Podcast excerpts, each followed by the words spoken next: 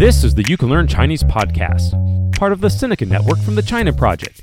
For everyone who's trying to learn Chinese or reaching for the next level, you came to the right place. I'm your host, Jared Turner, co founder of the Mandarin Companion Graded Reader Series, longtime resident of China. And I wish the voices in my head spoke Chinese. It'd be great practice. My co host is John Pasden, co founder of Mandarin Companion, founder of All Set Learning, the Chinese grammar wiki, Sinosplice.com, and originally, he never wanted to move to China. He thought there were too many red flags. John and I are going to talk about how seemingly small changes in study efforts can result in big differences in learning gains. Followed by a guest interview with Marcus Murphy, a Chinese language instructor from Tennessee. Let's get to it. Hey guys, this is Jared Turner coming at you from Utah here in the United States. Hi, everybody. My name is John Pasden, and I'm in Shanghai, China. How's it going? That was really good, John. Thanks, buddy. All right. All right, today we are going to be talking about learning, practicing, effort. Yeah, because I think we all know it's not just about the total number of hours, it's also about how hard you're trying, what you're actually doing, what you're focusing on. So we want to cover some of the angles related to that.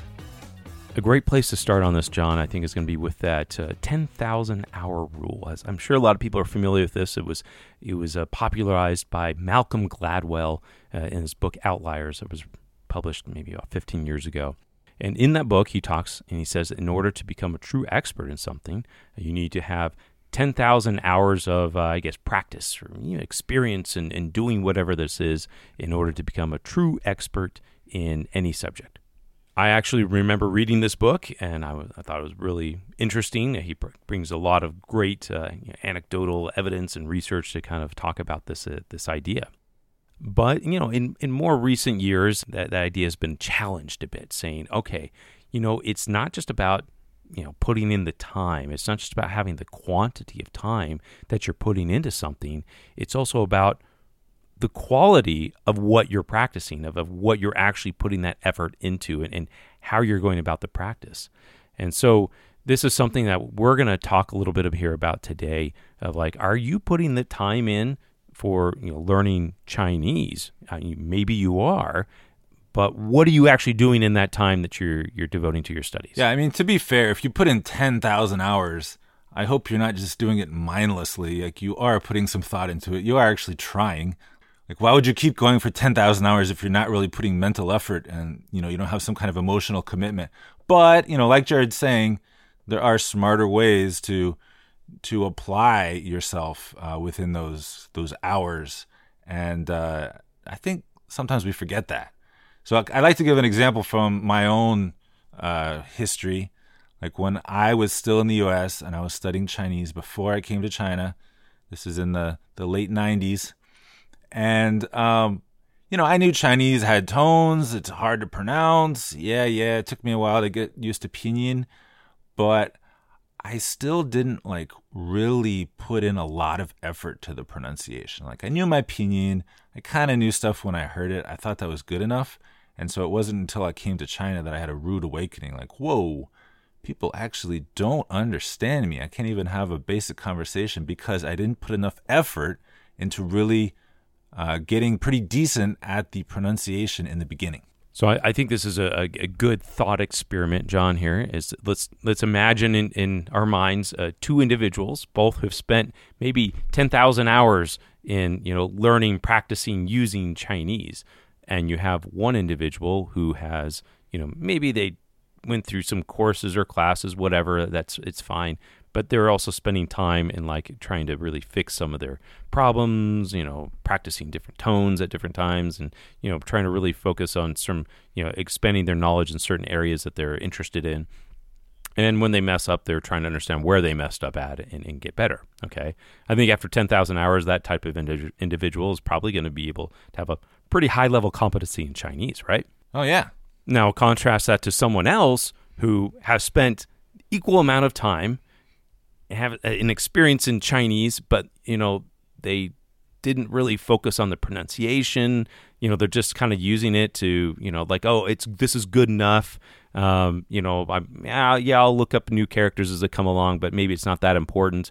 And maybe in this person, they're they're might be really good at just kind of chit chat or carrying on, or you know, they're maybe doing all the Duolingo things, whatever. Um, but they're not really focusing on improving some certain areas. You know, they may have just like a really good competency in just kind of everyday things and getting along, but when you get into more complex topics or something, or uh, or, or whatever, their their Chinese really struggles. You know, and to get to more you know difficult ideas or into reading or whatever, and they still, despite the amount of time that they've been speaking the language, they still might be hard to understand and they've got a lot of problems with their language that they've never really taken the time to fix. And so, yeah, I think people can understand them, but they still sound a little strange in Chinese. All right. So it's, I mean, it's probably not a huge surprise that if you spend your study time in certain ways, it's going to have better outcomes than in certain other ways. But the other thing that we're trying to say is even if you're doing the same thing, there are different ways you can do it. There are different approaches you can take that will be more effective, and it might involve a bit more effort a bit more focus on your part, and it can get much better results. And we have lots of examples of those. All right, so let's use one of our favorite examples of uh, flashcards. So, of course, you can download a whole bunch of HSK flashcard decks into your favorite flashcard app, and then you can just you can do your spaced repetition flashcards every day for like 10, 20, 30 minutes. Um, and, I can't wait, John. And that's you know, that could be valuable practice. Um, that's one way to help you remember vocabulary. Hopefully, it's not the only thing you're doing, but you know, you could rack up some hours doing that. But are there ways that you could maybe put in a little more effort and actually get more from that practice? Definitely. And so some of these ideas here are saying, oh, you downloaded a flashcard deck or whatever for your you know your flashcard app. Well, maybe take some time and look through that and start weeding out things that maybe aren't as relative or important to you right now. Yeah, so spend some time and effort actually improving the quality of what you're reviewing. Another thing, um, I've had people ask me, I like to make paper flashcards. Do you, do you think that's a waste of time? And my answer is usually no, if you like to do it and you spend the time writing the characters, the, the fact that you made those flashcards can often just imprint a lot better and you can actually remember better than if you just downloaded something and had it in your in your app. I liken this a little bit to like making a list of things to do. Sometimes it's getting it out of your head, and simply that act of writing it down as you remember to do it. So uh, you don't even need a list afterwards. And sometimes that does happen, like you said, with these paper flashcards.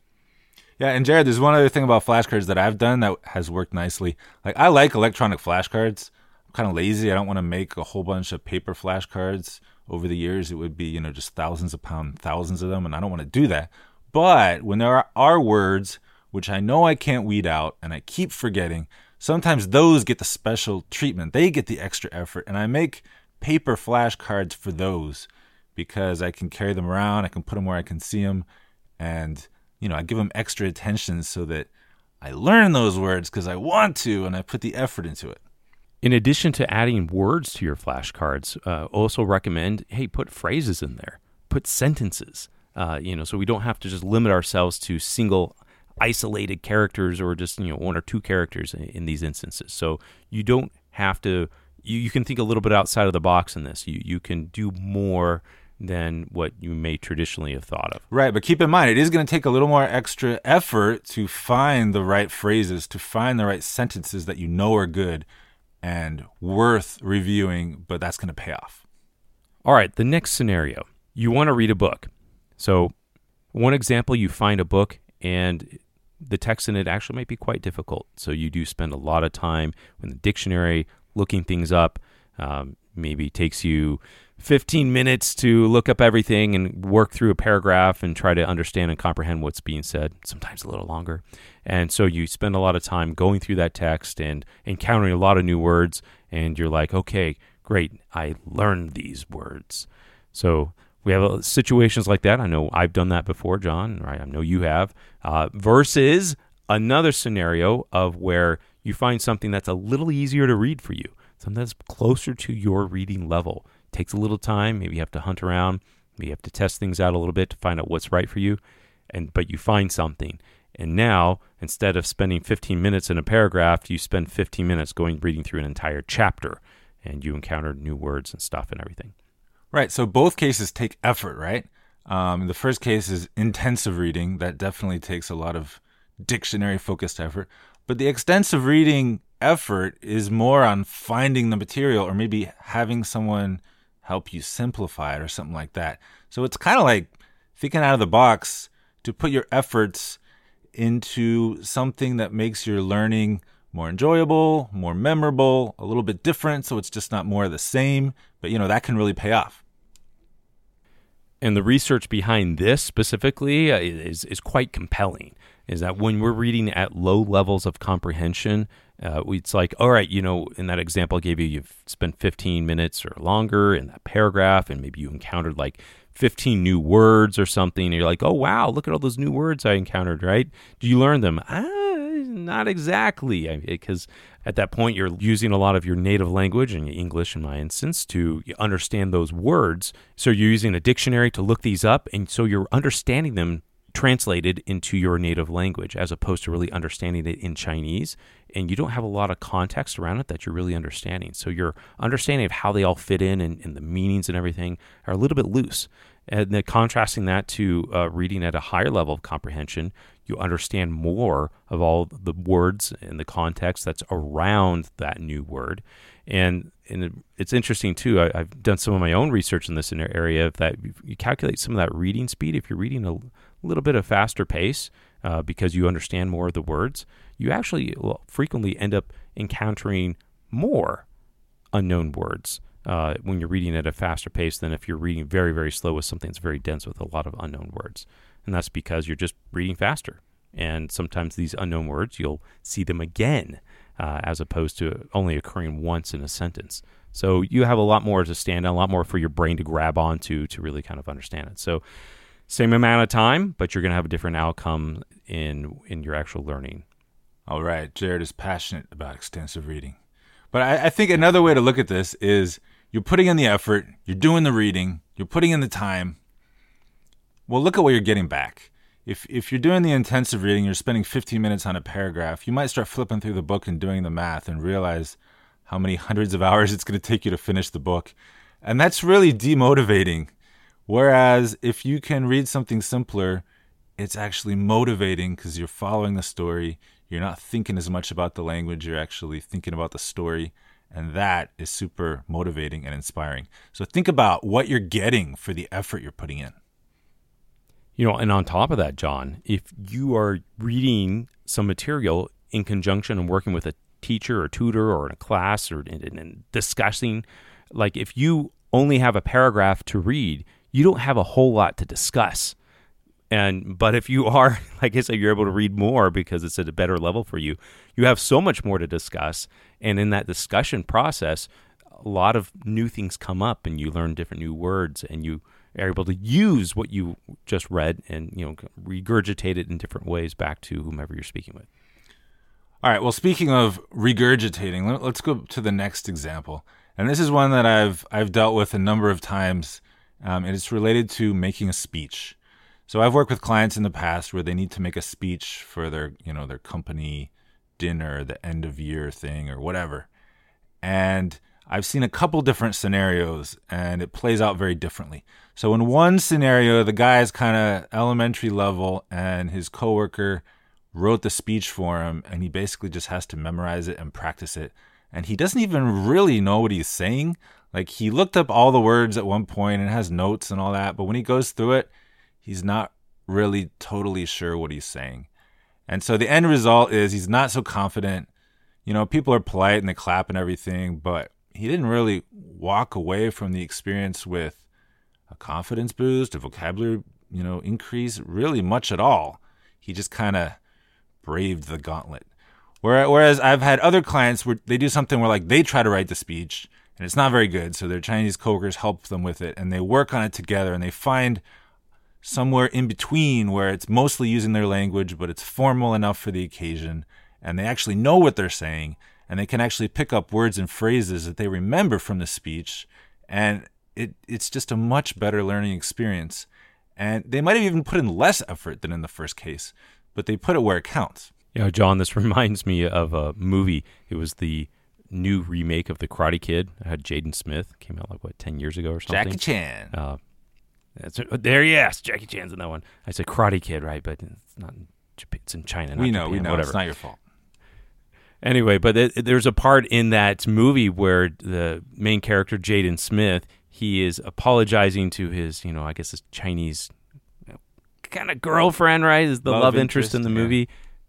And uh, and he's got like on some piece of paper all the pinyin written out, and he repeats this, you know, apology speech, if you will, to her. And I'm sure he had no idea what he was saying. And to this day, he didn't learn that Chinese, did he? No, and unless we got to bring Jaden Smith on this podcast to prove if he does speak Chinese or not, right? Yeah, so work smarter, not harder, guys. Um, that's one case where putting the effort in the right place can uh, really make a big difference. Okay, for this last example here, okay, imagine you're going into some sort of situation where you know you know you need to do something in Chinese. Uh, now you could have, I think, two general approaches. One, hey, just go in there, just wing it. Let's just see what happens. Um, you know, maybe maybe you can pull it off with minimal grunting and pointing and placoing, whatever. Versus you take the time to prepare for that situation. You you think of uh, words that you're going to need to use. You think of maybe how to use it, and you can come in with a, even some prepared sentences or ways to say something when you go into that situation. Which one is going to ret- which one is going to result in some better outcomes and learning? Yeah, I think I think that some people do this only for really important things, like you know, I need to uh, talk to my girlfriend's dad about marrying her. You know, I don't know, like really important things. But really, it can be about any trip to the store.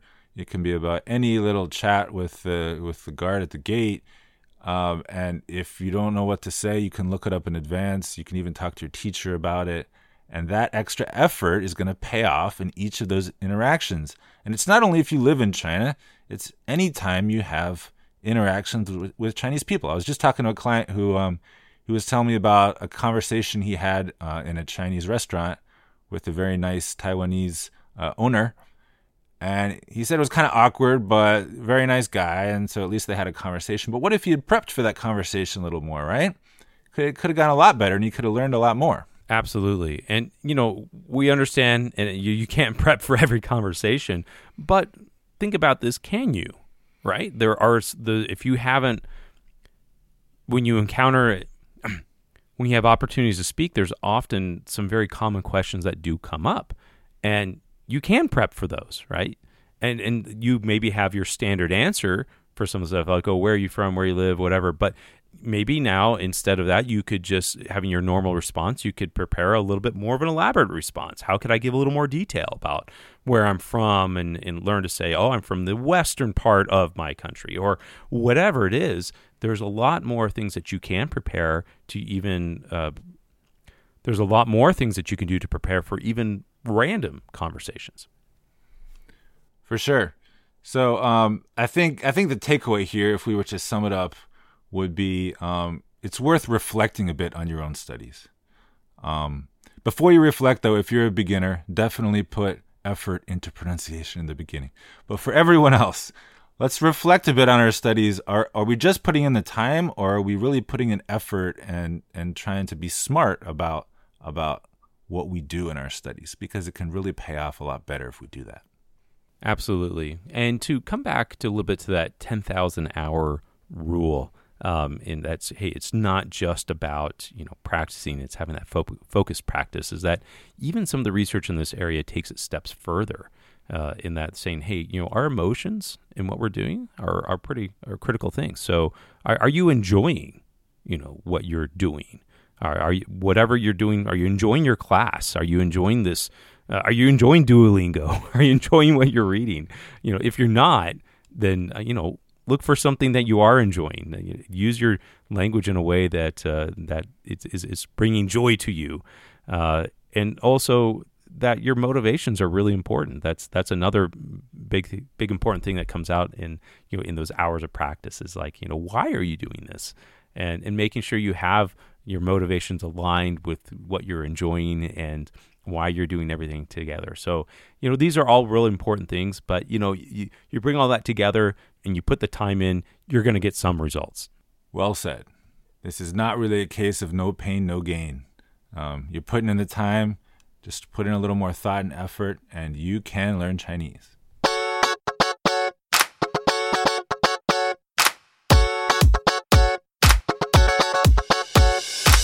All right, now it's time for a word from our sponsor. And today our sponsor is Mandarin Companion, Chinese graded readers. These are easy to read Chinese novels that make your reading enjoyable. Today we are talking about our level 1 graded reader, The Prince and the Pauper. So, this is an adaptation of the classic. It is set in a fictional Chinese kingdom. If you're a Chinese history major, you will maybe be frustrated, but most people will just enjoy being able to read a simple story which is set in ancient China. And this is one of the longer graded readers. I think it's our longest level one graded reader. Um, and many people who've read this have said it is their favorite story. Uh, I really enjoyed this one. And I know, John, we spent quite a bit of time adapting this story. Yeah, this one's not quite as uh, daily life as some of the other stories. So some of the vocabulary might be slightly tricky. Not the easiest level one, but definitely a very cool, very fun, uh, you know, classic story. It's a great, a great level one. So you can go out and get it today. It's The Prince and the Pauper, a Mandarin Companion Level 1 graded reader using only 300 basic characters. You can find on Amazon, iBooks, Kobo, or wherever you get your books. Enjoy it.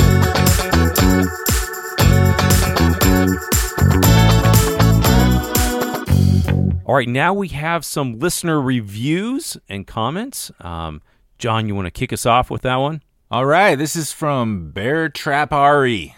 Apple Podcasts in the United States. He says, currently my favorite podcast, five stars. I'm not a podcast person, but I love this show. I appreciate all of the insight and all of their tips really help my learning process.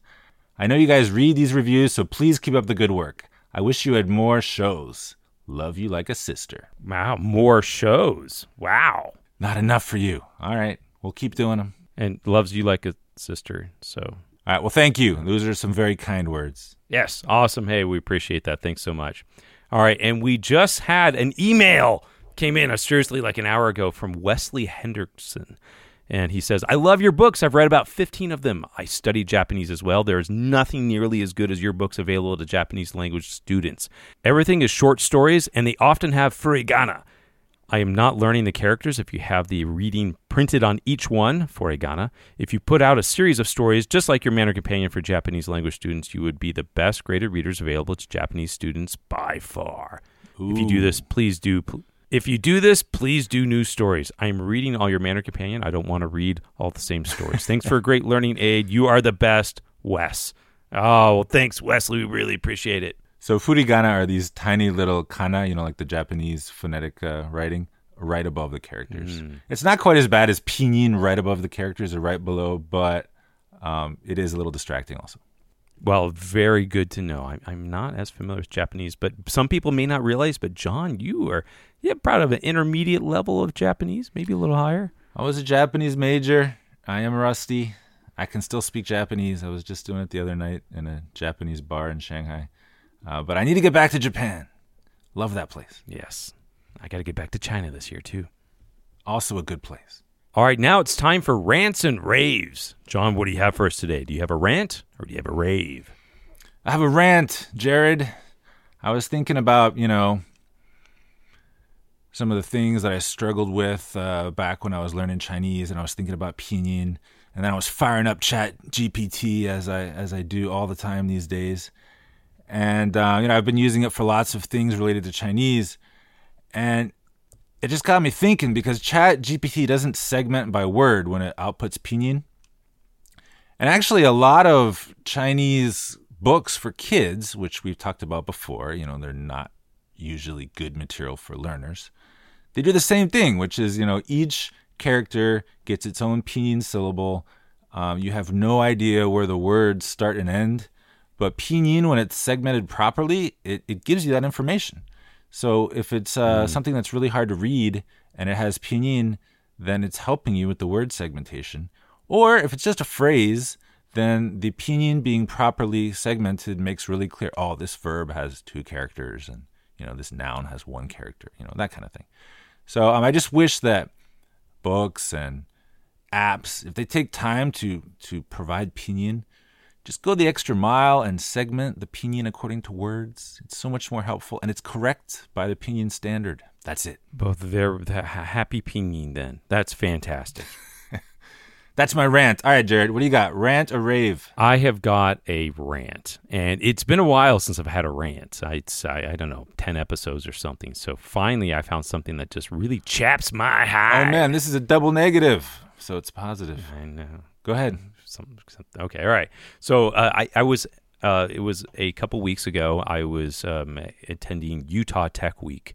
And so part of this is that I went to this pitch competition where people were uh, guys were pitching, you know, their their startup idea, and uh, a number of these startups were actually kind of off the ground. They they got some funding and they got running. Well, this one uh, startup, this guy. Uh, he he started the story. He's like, "Oh, when I was teaching uh, English in Korea, I was talking with this guy, and I was trying to teach him, you know, English, and I was speaking as slowly and as clearly as possible. And then at and then in the middle of it, he just stopped and he's like, "Oh, this is so much for my brain. I can't understand everything, and it's so hard for me to remember everything."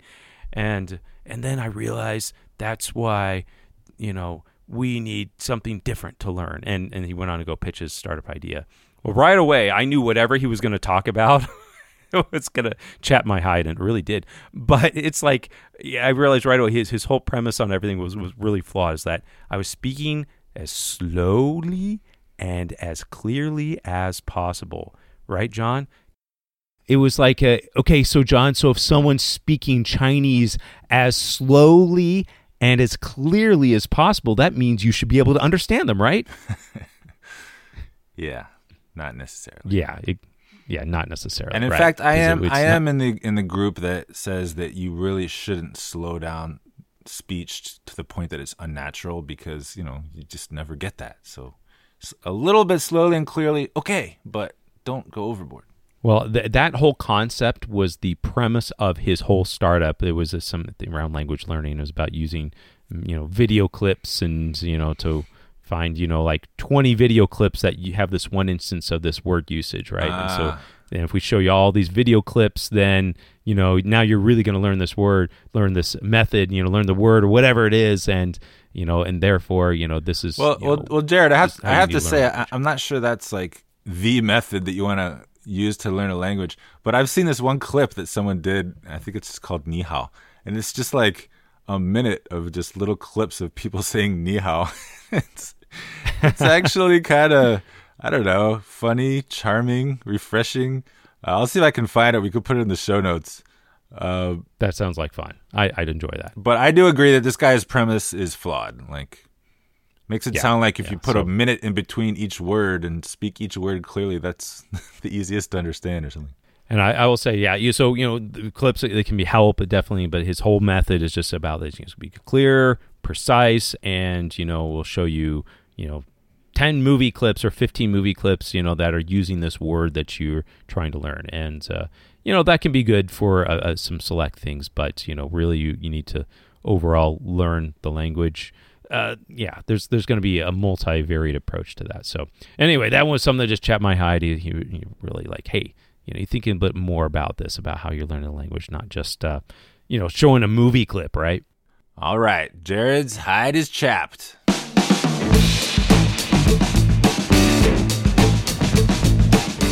Ni hao to y'all. I'm Marcus Murphy. Take howdy, mix it with ni hao, and ni hao to y'all. I'm a Chinese language instructor here at the University of the South in Sewanee, Tennessee today. Marcus is a pretty chill dude who made a series of seemingly small but significant decisions to follow his passions that brought him to where he is today. Stay with us.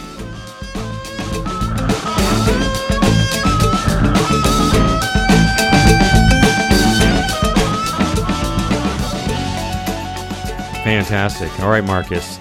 Start off with the big question. Why did you start learning Chinese?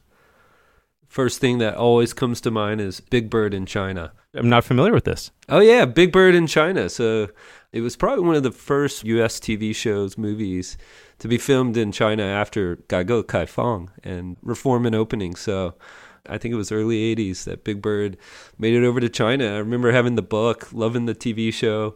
On a more serious note, I'm an alum of the university I'm at currently, Sewanee University of the South. And I'd heard that the university just started the Chinese program. And kind of on a whim, really, I decided to go with Chinese. I heard there were four students in the class, and it was a new program, new teacher, new professor. Therefore, I knew she wouldn't be able to fill us all. And so I thought, why, why not go with it? Tell me about this experience and give me a time frame. Was this 90s, 2000s? What, what are we looking at here? I started university in 2003. Gotcha. Okay. And uh, everybody who becomes a serious Chinese language learner has a bit of masochism that helps them along. And um, certainly was a struggle, but I really enjoyed the struggle from the get go. There's some real common pain points, let's say, with Chinese. But for you, what were some of your unique struggles?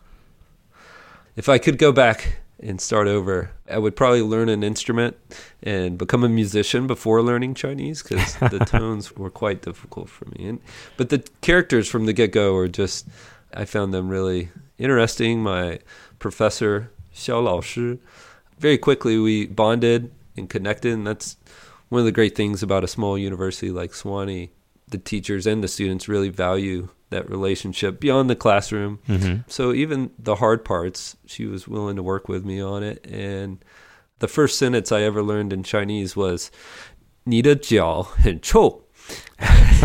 she was horrified that this was my memory of early classes with her. Your feet are stinky. So she said that to you. Oh yes, yes, that was uh, I think she repeatedly would say that to me in class. I guess I just didn't clean my Chaco sandals too much. But yeah, when I brought that up with her recently, she was quite horrified to know that that was one of my only memories of Chinese classes with her. But I had many great memories with her, and I started babysitting her child. Oh, really? Yeah, so my first introduction to dumplings, Chinese dumplings, was I'd come over to babysit, and she'd have a piping, massive hot plate of pork and cabbage dumplings. So I got to hear about this because those experiences encountering like Chinese kids who speak like native level Chinese, it's always humbling, right? Because, oh yeah, kid, I should be able to speak with them or something. But then it's like speaking da da da da, and they're like using kid words that maybe you're not as familiar with. Yeah, okay. at the time, she definitely immersed him in Chinese, but yeah, I guess he just was not the willing victim of my Chinese that I had hoped. Maybe didn't have the patience that his mother did, but it almost didn't feel like a class, you know, it was just, it mm. became a part of my life and my being just learning Chinese. I often tell my students, even though I started studying 2003, this millennium, the iPhone wasn't out yet. There wasn't YouTube to immerse yourself. We had to break out the old paper dictionaries to look up characters. And even though that was all true, there were ways that we could immerse ourselves beyond the classroom, such as connecting with the professor, office hours, Chinese table, took a Chinese movie class, Chinese philosophy class where even though I knew very little about Confucius and philosophy in general, I quickly became the expert in the class because I knew a little Chinese. you mentioned here Chinese tables. Maybe you could tell me a little more about this. I'm unfamiliar with that. Essentially, every language here at Sewanee University South, at least once a week, the language departments will allow their professors to eat in the dining hall with the students. And yeah, the idea is that it's fully immersive and, and mm. we welcome students who aren't necessarily serious students of the language to come give it a shot. But it's not a huge group, so the affective filter is lowered a bit, and students feel more comfortable having a relaxed conversation, putting their skills to use. You would say the Chinese only table, like you're sitting here, you're speaking Chinese, right? Yeah, but did my two years of language that was required, and I was probably about to dive into my major a little more, which was natural resources, so a focus on mm-hmm. forestry and geology. And by happenstance, a political science professor, Scott Wilson, he was able to get some funding for that summer after my sophomore year to take students to China mm. to do some research. And we went to Shanghai for about five, six weeks. And we just looked at the evolving neighborhoods of Shanghai. Oh wow! Yeah, it was without a doubt the trajectory changing moment. I got to say there, that's something honestly is like dear to my heart. I lived in Shanghai for eight years, and uh, one of my favorite things was when I got an electric bike. You know, you can cruise the neighborhoods, and I just loved exploring the old neighborhoods.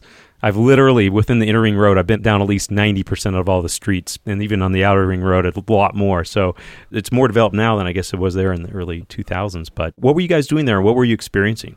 So the vernacular architecture, the Shikumen and the Lilong. See a lot of those in Huangpu down there. Yeah, I didn't know what they were called at the time, but the neighborhood committees, we were collaborating with them. They would bring us into people's homes. Wow. And we would just interview them about how essentially their lives and the neighborhood and their connections with the people were changing. And from the very first interview, I just was amazed at how hospitable people were just how alive Shanghai was.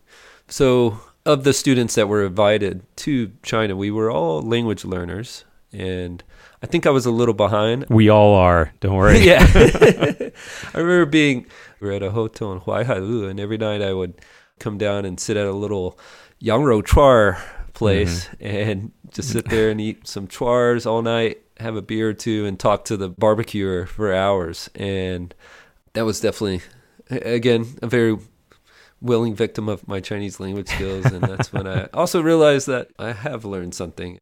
I also remember the first interview I conducted, just being mm. really fascinated by the life of the person I had interviewed. She had been happily married for over 50 years.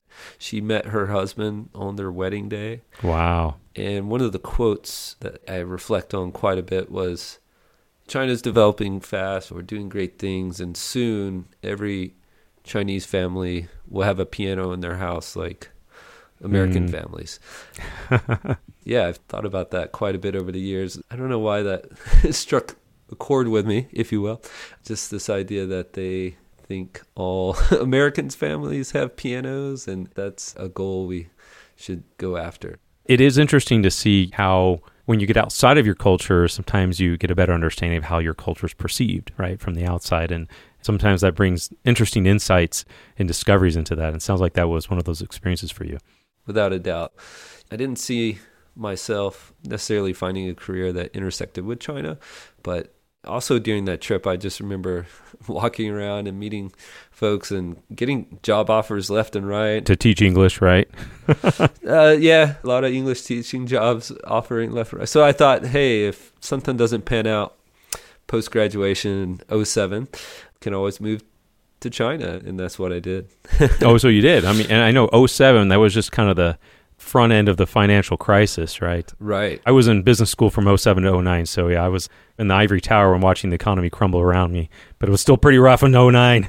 How did this all work out for you then? My major was natural resources in the environment. I wanted to combine my interest in China and the environment and I was able to find an internship through an uncle. Actually, he had a connection hmm. with an insurance company that was outsourcing a lot of the kind of menial paperwork and other signature readings and these types mm-hmm. of things to this company in Qingdao, China, that my uncle knew of. I wasn't as much of a language teacher as I was kind of a cultural teacher. I was there to help the Chinese employees better understand U.S. culture, U.S. business culture, train them for trips to the U.S. for training. And it was a great opportunity to hit the ground running and have a lot of great connections in Qingdao, China. And I didn't know too much about Qingdao prior to moving, but from the first day, I just fell in love with the place and still think of it as a second home. So you were there for how many years? So I ended up spending over four years in Qingdao. I finished my internship at Resource Pro after six months and had considered staying on at that job, but it was an English office. I wasn't getting as much Chinese practice in as I'd hoped. And that was always one of the larger goals of being there, really conquering mm-hmm. Mandarin. So I decided to actually start up my own little guide company. Hmm. And this was early 2008, so just prior to the Beijing Olympics happening, right? Mm-hmm. Eight, eight, eight and I had already found a lot of really great hikes just near town. I'd really gotten into the history there with the history of the German colony and just some really neat architecture in the old town there as well. So I found out just all this really neat stuff about the city and even really great rock climbing just 15 minutes hike from what is now the Central Business District. So I just threw up a website and thought I'd see where it went. I knew there'd be a lot of international athletes, journalists, etc., coming to Qingdao for the Olympics. Did I mention that's where the sailing was hosted? Oh, Qingdao was the host of the sailing for the Olympics. So threw up the website, and from the get go, it just it took off. And oh wow! Yeah, so for about a year and a half, I ran this. What started out mostly as historical tours, hikes up to beautiful swimming holes at Laoshan Mountain. And then eventually it evolved into that original interest in environmental studies, and I began leading some environmental education trips for international schools in and around Qingdao. Oh wow! That was one of the times the my language skills really picked up. I can just remember having to negotiate with everybody from like a little farmhouse up in the mountains about costs of bringing 10 families to camp out for the night to trying to negotiate with a fisherman to take us on his boat out to explore a little island just off the coast so i was just finally getting to pretty much daily all day I really put my skills to use wow that's great creating, I guess, these customized adventures, right? Or just trying to figure out different things people could do, right? Get to use your Chinese a whole lot. Someone's life didn't entirely depend upon it, but the stakes were quite high, so I had to make mm. sure I mm. was getting it right and doing my research. So it sounds like if someone needs someone to take them around China, you're the man. At least around Qingdao, right? Well, yeah, Shandong Qingdao. so it sounds like this was a good enterprise for you. You had a lot of clients, right. you're doing a lot of tours, and sounds like a fun job. So why did you decide to leave it? I had stumbled upon an opportunity to start my master's at the local university, Qingdao University. I was able to do my master's there. They just started a teaching Chinese as a second language program. And I did my master's right alongside students from China doing their master's. So this was in Chinese? Correct. The classes were 100% in Chinese, the readings and This is hardcore, right? So okay, John, he also did his masters in Chinese and so the entrance exams all are handwritten, you know, everything. So it sounds like this was a similar type of experience. Yeah, and again, the goal always was to conquer that unconquerable Chinese language. But I just knew this program would also be a great way for me to build some skills that might transfer back home again someday. And I'd had a lot of friends I'd made over the two years, and so I always had that speaking and the speaking and listening opportunities abounded. And I certainly read a lot of Chinese, but now I was required to read 30, 40, 50 pages a night mm. in Chinese about pedagogy.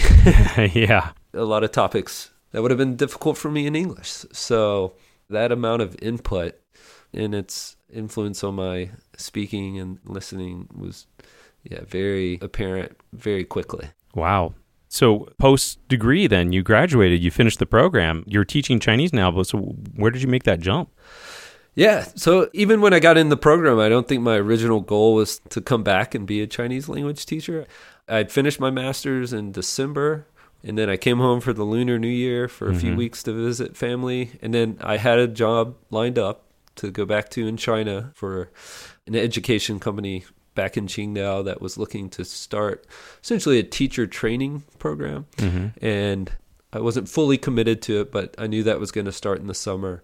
But then I was home and had a couple days left, and I had heard about a position that had opened at a local school near my home and thought I would just give it a shot, see what happens. It was a really great school. I heard about a great program that had been started by a recent guest of the show, actually, Jason Brooks. Oh, yeah, Jason. At the McCallie School in Chattanooga.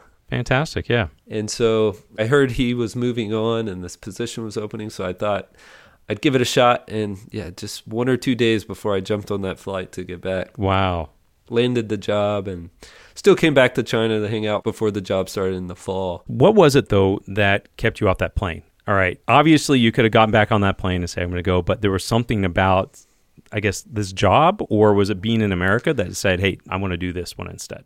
My motivations for returning home were many. I mean, there were some personal ones, just reconnecting with family. I was a bit frightened that if I didn't come home and give this teaching thing a try, I might not ever get back home. My skills might not be transferable back to the U.S. So, yeah, I jokingly sometimes call that, you know, sometimes you're looking at like a life sentence, right, in China. Like your whole career, Right. everything is over there, right? So, oh, Yeah. I'll never make it back. But it was tough getting back. I struggled Mm. with being back and almost daily thought about the excitement and the thrill of living in China and the exploration and but I also really enjoyed being back home, reconnecting Mm. with family and friends and very quickly met my now wife after returning. So there we go. yeah. And after being home for a year teaching, I went back to see friends again that next summer in Qingdao. And I remember everybody was so surprised that my language skills had actually improved. So I'd lived in China for years. For Lao Laowai, I had pretty decent skills. hmm But I came home for a year, taught Chinese language, Chattanooga, Tennessee. Not many places to immerse myself in the language. Went back to China, to visit friends, and all my friends were just quite surprised that I was able to improve my Chinese so much. And Wow. I think it really was that maxim that if you want to learn something, teaching it is a great way to really solidify your skills and focus on the things that maybe you didn't focus so much on at the beginning that are important. How would you contrast those two experiences of being a learner versus now teaching the language? And what perspective do you think you have now that maybe you didn't have when you were first starting out or even when you were progressing in your skills? all learners can also be teachers and vice versa, right? And I still very much see myself as a learner of the Chinese language, and I will be probably till the day I die. We always have to continue to connect with the language if we want to stay fresh with our skills. And so I'm able to do that a lot now with Chinese podcasts, those Mandarin companion books, and other great ways to immerse myself in the language. But I think the thing I bring to it still is I've found a way to explore my interests within the language. And that's what I encourage my students to do is Mm. you got to make it a part of your life and find a way to bring your interest within the language. I'm going to frame something here and it might feel a bit old, but it looks like your Chinese journey started almost 20 years ago, right? Wow. Yeah, when you put it like Put it that way. Okay, wait. But I'm curious to know, in your experience from when you started learning Chinese till now, how have you seen the whole field of education around Chinese language learning change? And what things have you done differently versus what you experienced maybe in those earlier days, and how have things changed?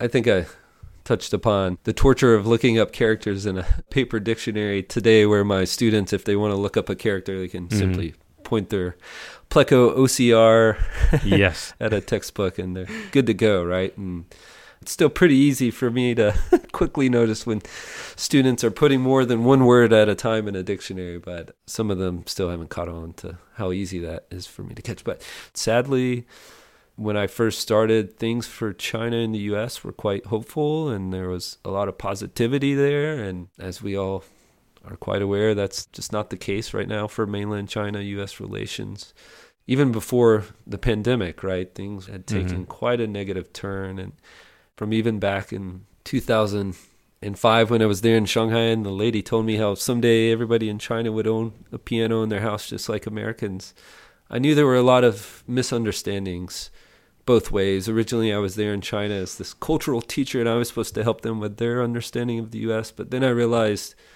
China has a much better grasp of what the U.S. is like than the U.S. does of China. So since returning to the U.S., one of my main missions has been to help people in the U.S. to better understand China. If we're friends, there's plenty of reasons to learn Chinese and more about China. If we're foes, there's arguably even more reasons. Well, what are those approaches that you take? It sounds like that is something important, building that cross cultural understanding. So if you encounter someone who is very negative towards China in whatever aspect, how do you approach uh, someone like that and try to help build a bridge of understanding? First year of being back in the U.S., I was often being called a panda hugging communist for some of my views on China. But I think if a student has a very kind of monolithic view of what China and Chinese people are like, if I can just make that perception a little more complex, then I feel like that's a success. And I've certainly been able to do that with many students, but not all. So tell us about this. I know you're running this camp for people who want to learn Chinese, and I guess they don't even really have to have a lot of Chinese language if they want to participate. So maybe you could talk about that. Definitely. So I returned to my alma mater, Sewanee University of South here, I signed on just before the pandemic had began and started in May of the pandemic.